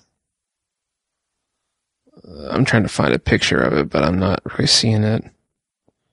Man, I am ashamed. I have forgotten the face of my father. You have? Yes. It might be in trivia or something. See, episode 6, right? Man, another Easter egg that I did catch was the pattern on the carpet as they're walking through the casino. Uh-huh. It's the shining carpet from the Kubrick movie. I noticed that. So I'm not totally unobservant. Yeah. It's just funny because typically you pick up on that kind of stuff. I honestly, that is so. Man, that is, I'm so shocked that I didn't pick it up, because if I had picked it up when I first saw it, I would have just jumped at it. I would have been so excited. I would have put it in my notes and everything. Yeah. Chords of Discord. There we go. Nomads. Yeah. Lords of Discord. Okay. Yeah. What did I say? Chords of Discord? Yeah. Or Cards of Discord? I don't fucking know. Yeah, but anyway, I thought that was cool. I can't tell what the insignia is, or the logo or whatever, but yeah, I mean, it has to be a Dark Tower reference. I would think so. I think if it said Discordia, that would be a little bit, I don't know. I'm impressed, good job. Thanks. Yeah. So yeah, that is neat. So a couple of things about this episode in terms of Boulder. They're searching for Mother Abigail. That's cool and everything. I like the scene, even though it's, again, another kind of just vignette on the journey of Harold Lauder, where he's talking to Stu in the woods, and he has the gun, and he's contemplating shooting Stu. And I'm just that's cool and everything, but also to what end? Because he has a plan in motion, right? And it's. I don't know if it's supposed to say, well, he's so hell-bent on killing Stu. It's also we don't see that growth. We don't see that characterization. We're told it. Right. But yeah, anyway. It doesn't happen organically. Nope. Yeah. As far as Mother Abigail, again, this is my biggest issue with the show. Not my biggest issue with the show, but one issue I have with the show is having Flagg and Mother Abigail face off face to face and have that conversation. I was so disinterested in that. Me too. Yeah. And it's not needed. one of the most compelling things about this this storyline is that we have two people that are representing both, like, either side of the good versus evil spectrum, and they have agents in their employ to fight for them on their behalf. Mm-hmm. That's why I made such a huge deal about how it feels so much like it's like how much it opened my eyes when rereading it, how much Lost was inspired by it, because Lost in the grand scheme of things has a similar kind of like good versus evil fight. Yeah. And like here it's just like, it's trying so hard to boil that down and just do the most direct and in your face approach to it. Mm-hmm. And it's like, it's lacking subtlety for me, and it's just not working.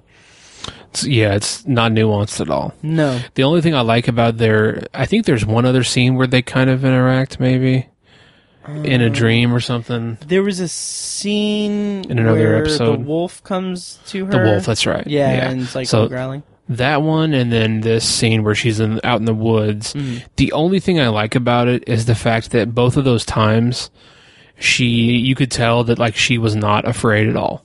Yeah, that's true. Through her body language and all that stuff, you could tell she was not at all afraid. Mm-hmm. And I thought that was kind of a cool part of her character, because, you know... Me too. That makes sense, but that's about the only thing I liked about it, really. And, frankly, she should have been afraid, because she just scolded her star detective and everything. Give me your gun and your eye patch. Your gun and your eye patch. So yeah, couple other things, cause I don't have complete notes for this. There are seeds of doubt and moments of potential good for Nadine and Harold. Like, each character has like their own like pivotal moment in this episode where they have like their turning point moment. Like, Nadine is worried about Joe being at the vigil because, you know, she knows it's about to be exploded. Right. And then Harold has the kind of the scene with Franny, which we'll talk about. But they each have like this on the surface. I kind of thought, okay, I was kind of ready to dislike it, but it feels like it is honoring the book in an interesting way, because one of the most compelling things about the Boulder Free Zone portion of the book is Harold kind of wrestling with what he is about to do, but not wrestling with it in terms of not in the kind of surface level way that the show is doing.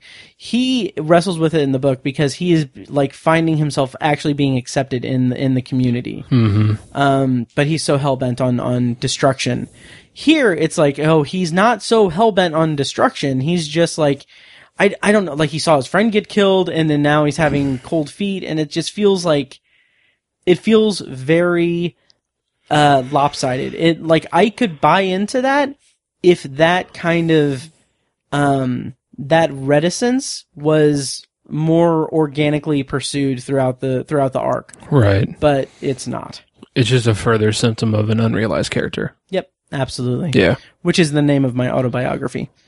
What is my memoir? Another symptom of an undeveloped or whatever you said. Unrealized character. Unrealized character. Whatever you said. Yeah.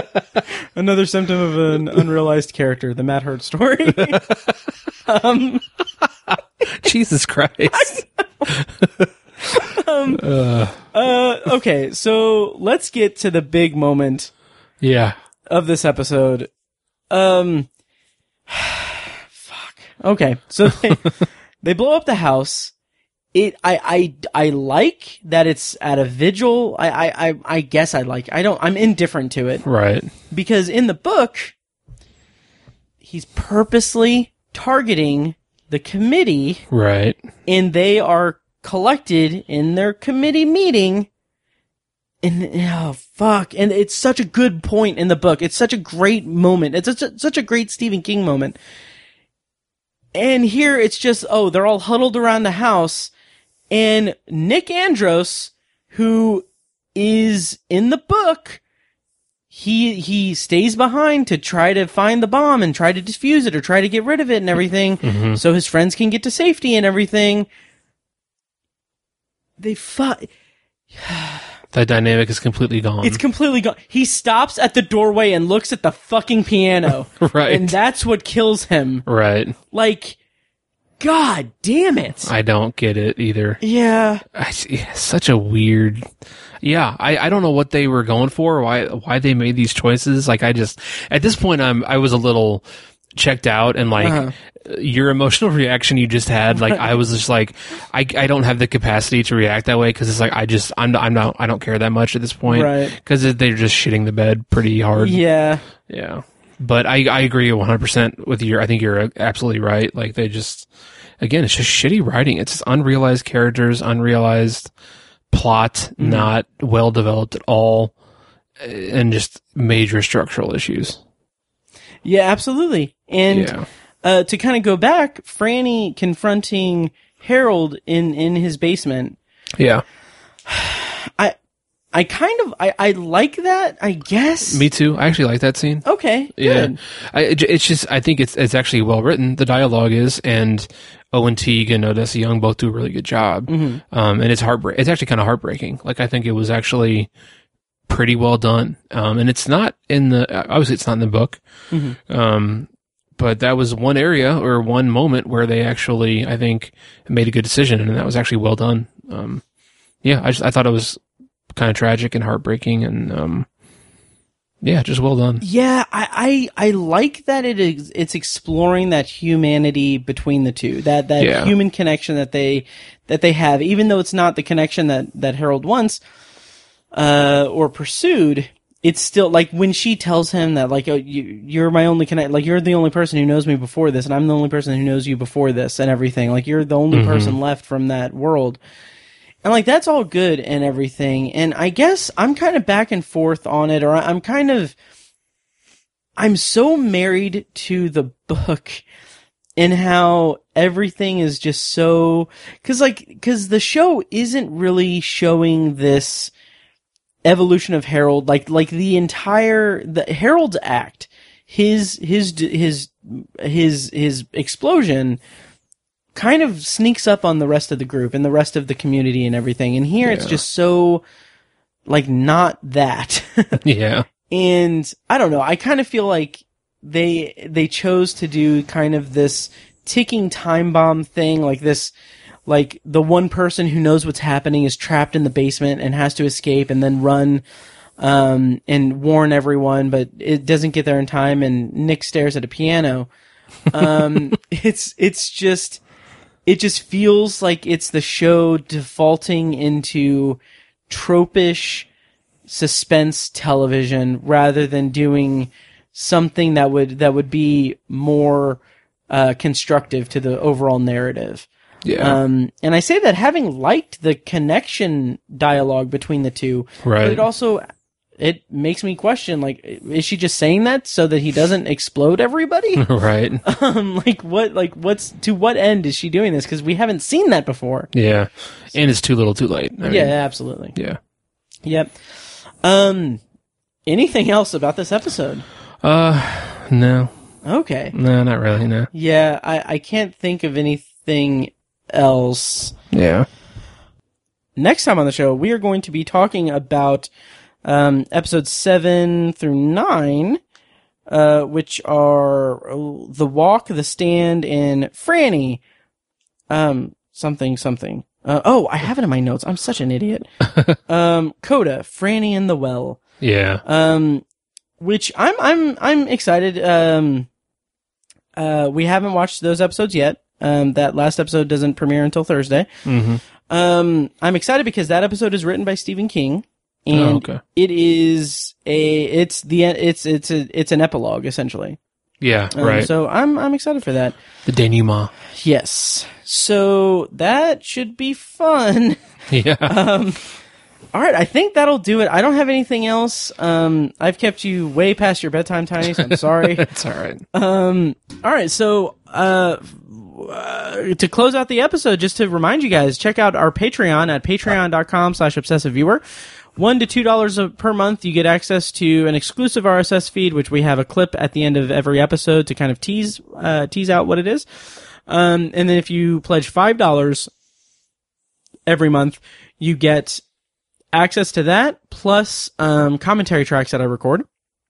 And then if you pledge $10, you get early access to episodes as I edit them and unreleased episodes that I find in my hard drives. So do that, please. That would be awesome. Yeah, patreon.com/obsessiveviewer. If you can. If not, it's cool.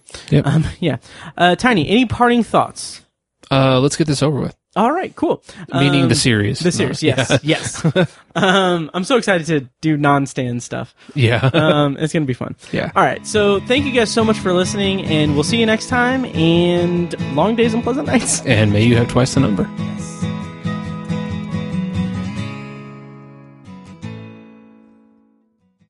And now, here's a short clip from our Patreon exclusive RSS feed. To hear the full clip and more exclusive Patreon content, go to patreon.com/obsessiveviewer and become a patron at the minimum rate of $1 per month. Thank you and enjoy. Ever, ever, ever happen. But how freaking cool would it be if some, like, someone with the clout and the money of like a Disney or like a huge like Apple or something. Mm-hmm. What if they went out and they bought the rights to every single Stephen King property? They tracked down every single rights holder and fucking bought it from them, and just like they basically buy the rights to every single thing Stephen King has ever published or will publish or has not published but has like in a crate in his office. And what if they took that and created like they did like a Disney thing. And what if they took that and they started fresh? Every single adaptation that they would do under their umbrella would be all part of a connected universe of Stephen King adaptations, and it would all feed through this like a lengthy Dark Tower adaptation that every like character that kind of filters in and out will go into different Stephen King things, like characters that are characters in one of his stories that pop up in the Dark Tower will be played by the same actor, and it's all this cohesive thing. How cool would that be? You're talking about the SKU. Yes, the SKU, not like a barcode or anything. Oh yeah, I forgot about that. Yeah. That would be super cool. That would be so awesome. Like if there was just a Stephen King tab on Disney Plus. Yeah. Yeah. Maybe not Disney Plus. HBO, like, HBO Max, maybe. HBO Max. Yeah. Yeah. That would be super cool, man. Yeah. Tower Junkies is edited and produced by Matt Hurt and presented by ObsessiveViewer.com. For a full archive of our episodes, go to TowerJunkiesPod.com/archive. You can also like our Facebook page at Facebook.com/TowerJunkiesPod and follow us on Twitter at TowerJunkiesPod. If you enjoy the show, please take a couple minutes to leave us a rating and a quick review on Apple Podcasts.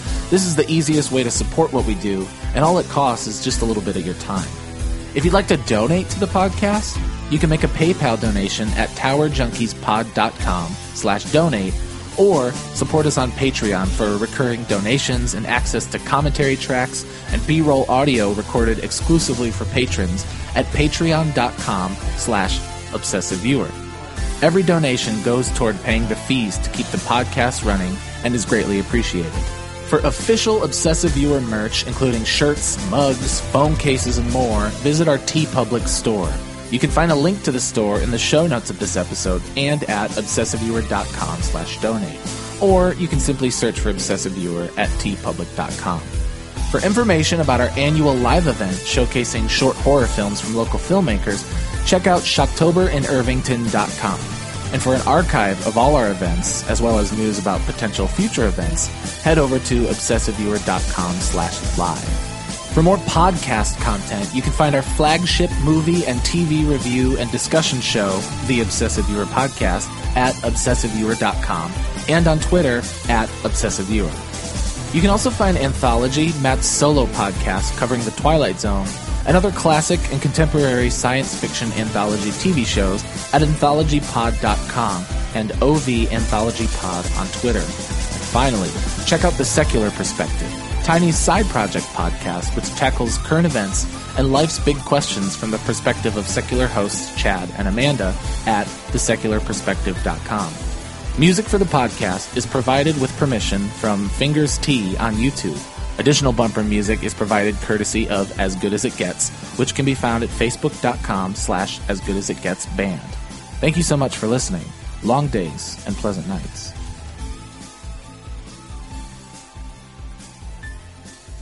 Kitty!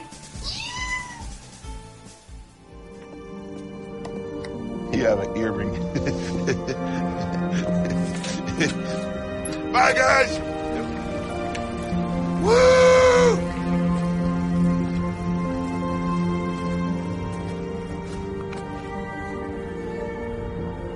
Hope you'll forgive us for what we've done.